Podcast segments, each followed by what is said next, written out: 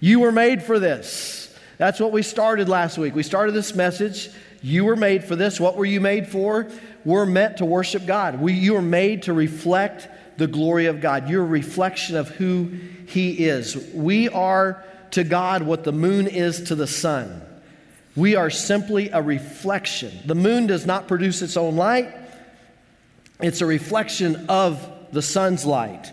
And we do not produce our own, excuse me, we don't produce our own light. We're a reflection of the light of Christ. We are, are the love that we have is only because God loved us first. It's a reflection of his love. And that's what we're called to be like the moon is to the sun. We're, that's our purpose in life.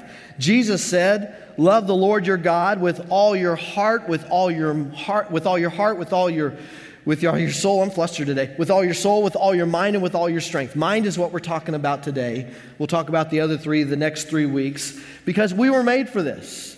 Uh, Jesus said, this is, this is how you glorify me, is, to, is I gave my life for you the way that you can pay me back, which you can never repay back what Jesus has done for us, but that you love God with all your heart, soul, mind, and strength, which we know the second part of that is to love others as you love yourself, and to, to love others in that way.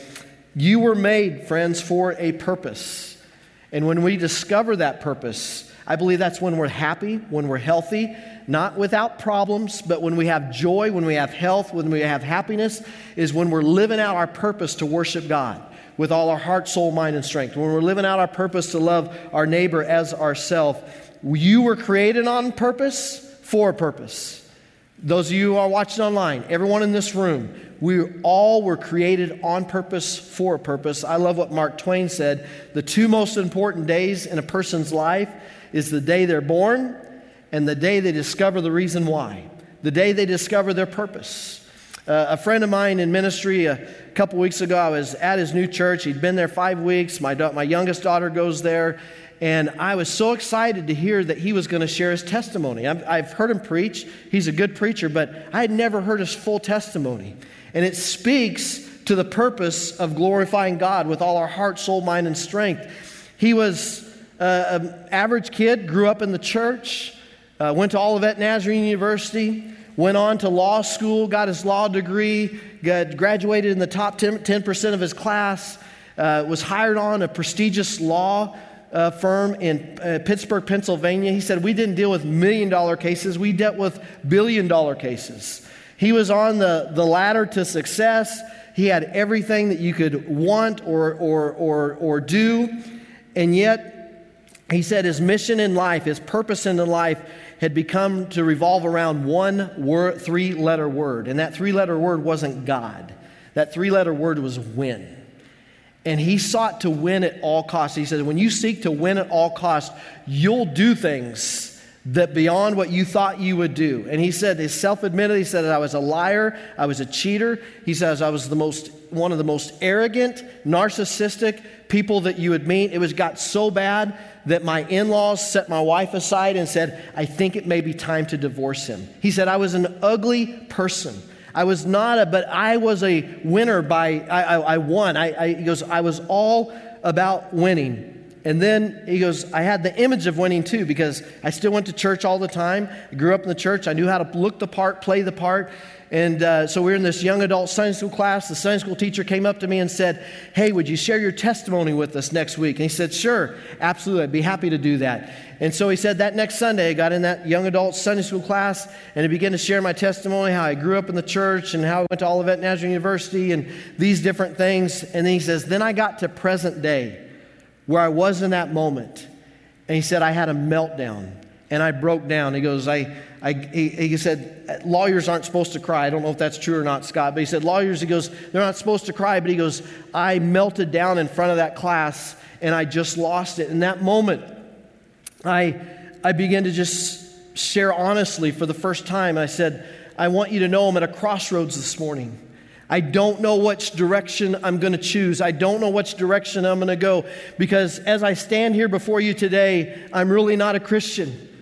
I, am I just go to church. It's not, it's, I, I, and I don't know, I honestly don't know what I'm going to do. I have a decision today. I can continue down the path that I'm on right now, or I can choose to really follow Jesus. And as I stand before you, I don't know what I'm going to do. And he said it was the most awkward silence in a church Sunday school class on a Sunday morning. No one knew what to say, no one knew what to do, and so it was just an eerie, awkward silence. The teacher didn't even know what to do. And so the teacher got up and he said, I think that will do it for today. And they went home. And he said, That day began a journey, a battle for my mind. I, I, began to have a battle go on in my mind. I was so conflicted. I was back and forth, and I, God was pursuing me uh, because He loves me, but He was calling me into a, into a real relationship with Him. But there's this part I didn't want to let go of this, and so He goes, "This battle waged in me for two, the next two or three years." And he goes, I, God tried to speak to me, and he did speak to me. He goes, There's only about two or three times in my life that I know without a doubt God spoke to me. And it was almost audible when he said to me, I want you to use the same gifts as a lawyer to persuade people and win cases, to persuade and win cases for me and help people come into relationship with Christ. I want you to be a pastor. He said, it just blew him away. He said, I didn't have the heart or the guts to tell my wife. It was at least six months before he said I was driving down the road 65 miles an hour plus. I had the windows rolled up, the, the doors locked, and I sprung that on my wife. I said, I, I think that God might, is, I, I know I, God's called me to be a pastor. And he said, she said, What? Your training is to be a lawyer, number one. And oh, by the way, Dave, you kind of need to be a Christian if you're going to be a pastor. And he said that battle continued to wage, and I was going back and forth. And he goes, I was, I, he goes, I was worshiping the Father, Son, Holy Spirit on Sunday. I was worshiping the Trinity on Sunday, but I was still worshiping another Trinity on Monday through Saturday, me, myself, and I.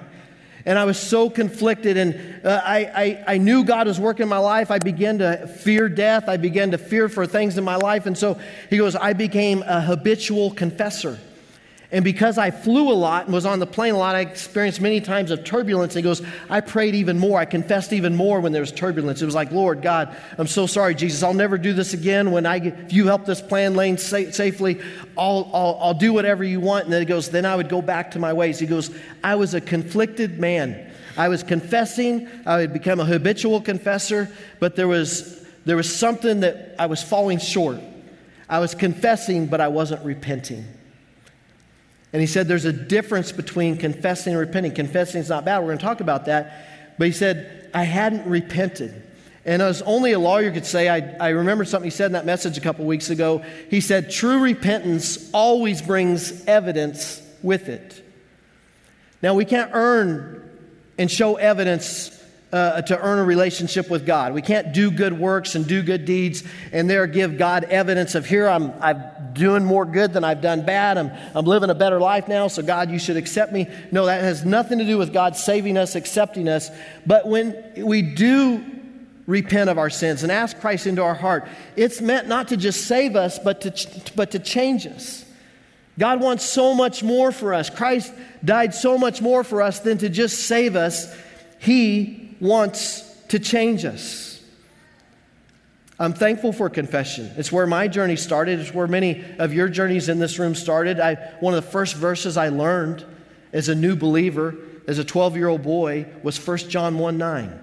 And it's what I put in one of my, you know, my toolboxes. And I said it all, often. 1 John 1 9 says, If we confess our sins, God is faithful and just to forgive us of our sins and cleanse us from all unrighteousness because we serve a faithful God who we talk about who's for us, who wants to forgive us. And I'm thankful for that 1 John 1 9. Confession is a start, but repentance is necessary. Luke 13 5, Jesus said, I tell you no, but unless you repent, you will also perish. Confession is a start, but repentance is necessary. It's the very foundation in which Jesus began his ministry.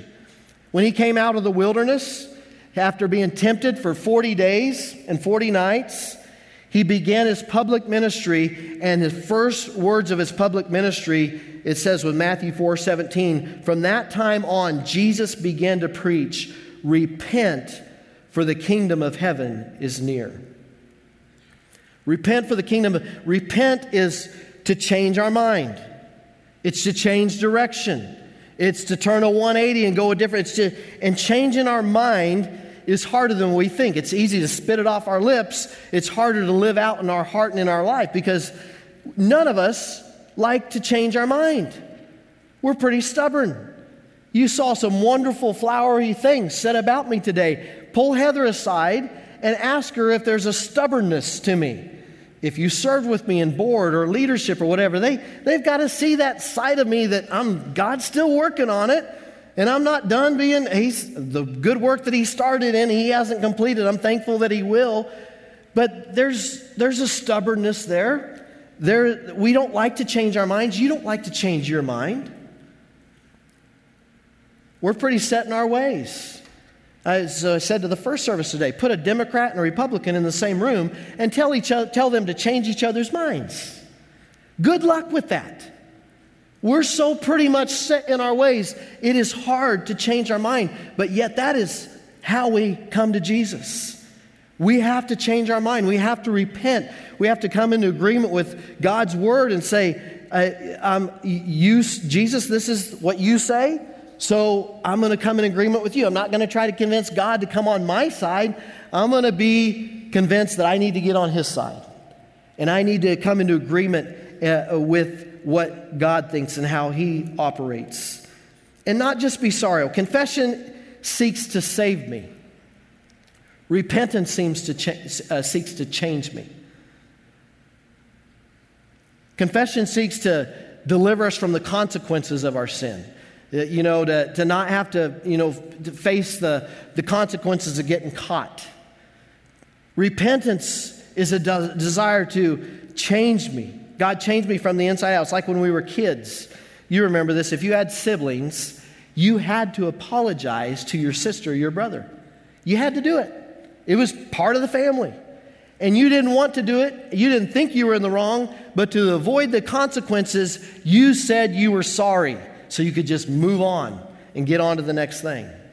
Repentance, though, is when we don't just want to be saved, but we want to be changed. And the purpose that Jesus has for us is so much more than confession. It's a start. But like my friend Dave, who is a habitual confessor that led him to worship God, but it didn't end there. His many confessions didn't lead to change and transformation. He said he continued to lie, steal, cheat, be full of greed, self indulgent, narcissistic. Confession is a start, repentance is necessary. I tell you, Jesus said, but unless you repent, you too will also perish. We believe that Jesus, and we're going to celebrate this in baptism today, we believe Jesus came to set us free. We believe that, church. We believe that Jesus came, that his words were that we would have life to the full. That doesn't mean an easy life. That doesn't mean follow Jesus and everything will line up. No, Jesus said, in this world, you're going to have trouble, you're going to have hardships. But take heart, I've overcome the world. Uh, it's not an easy life, but the healthy life, the whole life, the, the, the life, the, the full life that God wants, to, wants for you and for us comes through a, a call to repent. It, we just won't have that peace. We won't have that full joy when we're in conflict with God. When we're trying to convince God to come to our side versus saying, God, whatever your way is, that's the side I want to be on. Jesus came to set us free. But that full life that repent is through the repentant life that seeks for Christ to change us to not just make Jesus our Lord, but to, to make Savior, but to make him our Lord. Jesus said in Matthew 3 8, uh, actually, this is the words of uh, John the Baptist. John the Baptist said, Produce fruit in keeping with repentance. Confession says, You caught me. Repentance says, You changed me. Confession says, God, you caught me. I, I, I don't want the consequences. Help me minimize those things. Repentance says, change me. Make me a reflection of your glory. Help me to, to worship you with all my heart, my soul, and my strength, but it starts with our mind when we come in agreement with Him. But until we come to that place of full repentance, we have the INGs in our life. My friend Dave had the INGs in his life. And we have the INGs in our life without a full repentance. With just confession, we're going to live with the INGs or the ings, the minimizing, legitimizing, compromising, justifying, rationalizing of sin. No, when we, when we repent, we say no more excuses. No more rationalizing, no more minimizing, no more compromising. Do we sin? Do we mess up? Yes, but we don't compromise. We don't, we don't, we don't minimize it. We don't rationalize it anymore. I didn't have time to tell the first service this, but as um, we have a little bit more time in the service because it's the second number one. Number two is uh, Pastor Aaron's dad uh, sent me a nice text this morning and said, Hey, be encouraged. Remember, you get an extra hour to preach today. so we have a whole hour ahead of us. And now I threw that corny little joke in, and I'm trying to remember my thoughts. Help me out here. Who's got it? Oh, Kent, stick to the plan, and then you'll do much better. Ing, the INGs. Thank you very much. You were listening. I just did that so you'd be listening. The INGs, uh, we tend to, before we repent, when we just confess, we tend to minimize. We do, we, we, or we rationalize. And I did what I said, I didn't have time to tell this in, the in the story, but when we lived out in California, and I told this a long time ago, it's something I'm embarrassed of, I'm ashamed of, because I had been a Christian for a long time, I'd been a pastor for a long time, but we didn't have a lot of money at the time, and there was this thing that you could buy five days of a Disneyland pass, and then you could. Um, you could go to two of those days and sell three of them, or someone could buy the first three days and you bought their back end two days and you did it on eBay. And for a while, it was like instead of paying 90 bucks a day, when you boil that down, it was like we were paying like 22 bucks a day to go. And Disneyland started figuring that out and they started sending out, you know, letters and stuff. And then I figured out that you could take that five day pass and you could only use that last two days and only pay like 34, 30, 40 more bucks at the time, and you could get an annual pass and come the rest of the year. I mean, it was all these things. And so, uh, again, I'm, I'm ashamed of this. I was a pastor, I'm a dad, I'm a father, I'm a Christian, and um, I have these passes that I'm going to go turn in. Um, with the end of our five days, we'd use the last two days, and we were going to upgrade to an annual pass. And they were starting to catch on to people's games. It was like doing backroom drug deals, you know, in McDonald's parking lots and stuff. We're getting tickets, we're giving them some money for their stuff, and we're taking the two tickets. She asked me, What days were you here? And this was our first, you know, and I was like, Because you could do it in the 13 days. They were catching on. I began to lie, I began to fib, I began to rationalize that they charge way too much money, that there's exorbitant amount of prices that I deserve to have, uh, you know, we don't make a lot of money. I began to rationalize, minimize, and I talked my way out of being in trouble and into an annual pass and went home. And I'm telling you, a couple nights, I could not sleep. I don't think Heather could sleep either. We begin to talk, and you're thinking even lower of your pastor today, like, what kind of loser did we get? But I want you to know, I answer to God, not you. So, uh, He's forgiven me. It's under the blood. And I'm not only didn't continue to live that life, but we changed that part of that life. And I sent a thing off to them. I said, guys, or whatever executive, here's what I did. Here's everything I did. I'm sorry. I was wrong. And I'm happy to turn the tickets back in and, and whatever we need to do, whatever I need to do to make this right. And I remember getting a response a couple days later. And basically, they showed grace. And they said, you were wrong. This is not right what you did.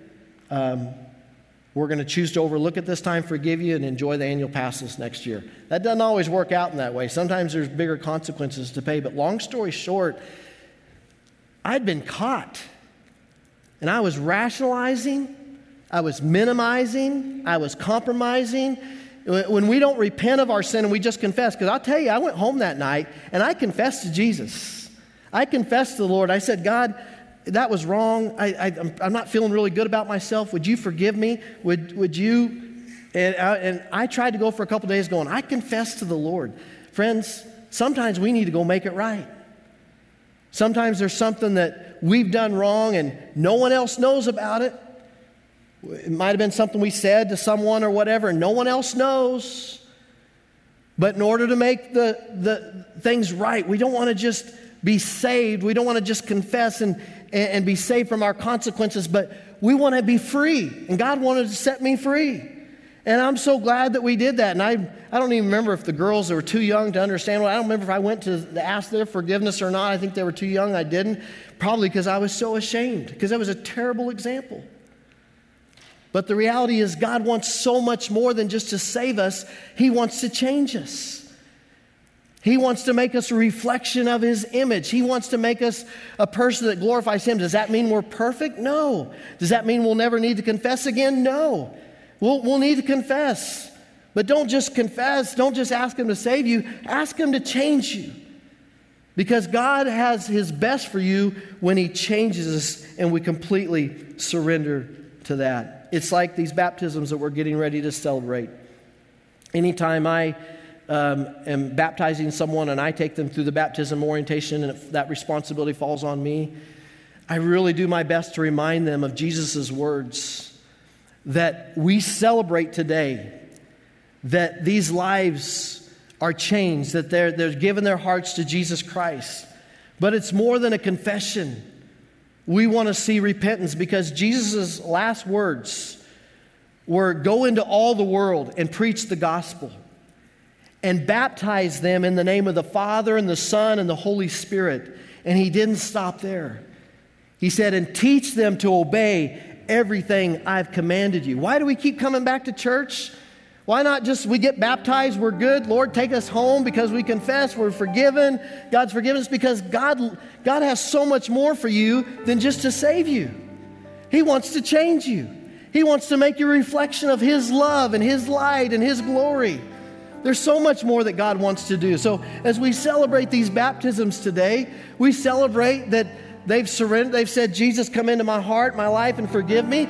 But now it's like, Come back next week with the rest of us, sinners, who are on this journey to follow Jesus, who need His transformation in our life. And uh, it's not just one sermon that changes us, it's just one time that we read the Bible that changes us, it's not just one prayer that changes us. Come on, kids. But we, we want God to change us and, and make us all that He wants us to be. And we do that through a call and through a life of repentance. Would you? Would you just uh, pray with me as our some of our kids come in to observe our baptisms today? So good to have our young some of our young people in our first and second. We do this as a church family. If you're new with us, watching online, we always do baptisms uh, together as a church body. Father, I thank you for your love for us today. Lord, I thank you for dying on a cross paying a price that we could not pay for ourselves, to forgive us and cleanse us of our sins. And anyone watching online right now, or anyone with in this room that has not done that, if we simply call upon you, the call upon the name of Jesus, and ask you to forgive us and come into our lives, 1 John 1 9, you're faithful and just. You'll forgive us of our sins. You'll cleanse us from all unrighteousness.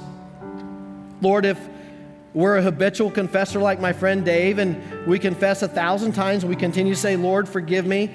You'll, you'll forgive us. You're a faithful God. You'll forgive us of our sins, cleanse us from all unrighteousness. But Lord, you have so much more for us than that. You love us just the way that we are, but you love us too much to leave us there. You want to transform us. You want to change us. You want to make us in your image. You called us to be a reflection of your love. And Lord, that is through a, a life of confession. But it's more than confession, it's a repentance. Lord, I, I don't have the power to do this on my own. And before anyone would think that I'm just going to repent, I'm going to do this by my own power, repentance is changing your mind, saying, God's right, I'm wrong. I'm not going to rationalize, compromise, minimize this sin anymore. We're going to call a spade a spade. And we might even say, God, I don't have the power. This has had a hold on me.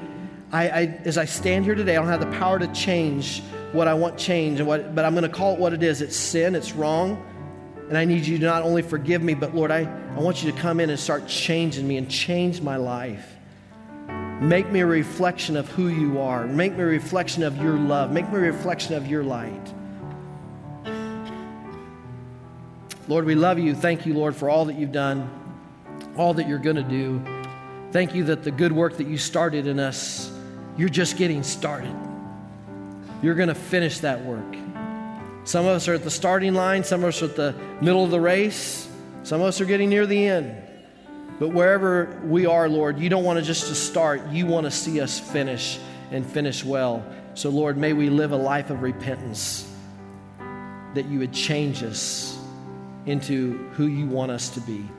In Jesus' name, amen. I think we have a couple getting baptized today. If you want to head over that way this morning, and if you're new with us today, uh, baptism, the scripture says, whenever one repents of their sin, and comes into relationship with Jesus, that the angels in heaven rejoice. They throw a party. So whether it's one, two, or ten, we celebrate around here. We celebrate baptism. And so we celebrate these couple lives that have decided to follow Jesus and say yes to Him. And so at that time, after they come out of the water, we clap, we celebrate, we cheer, we have a party. So feel free to join us.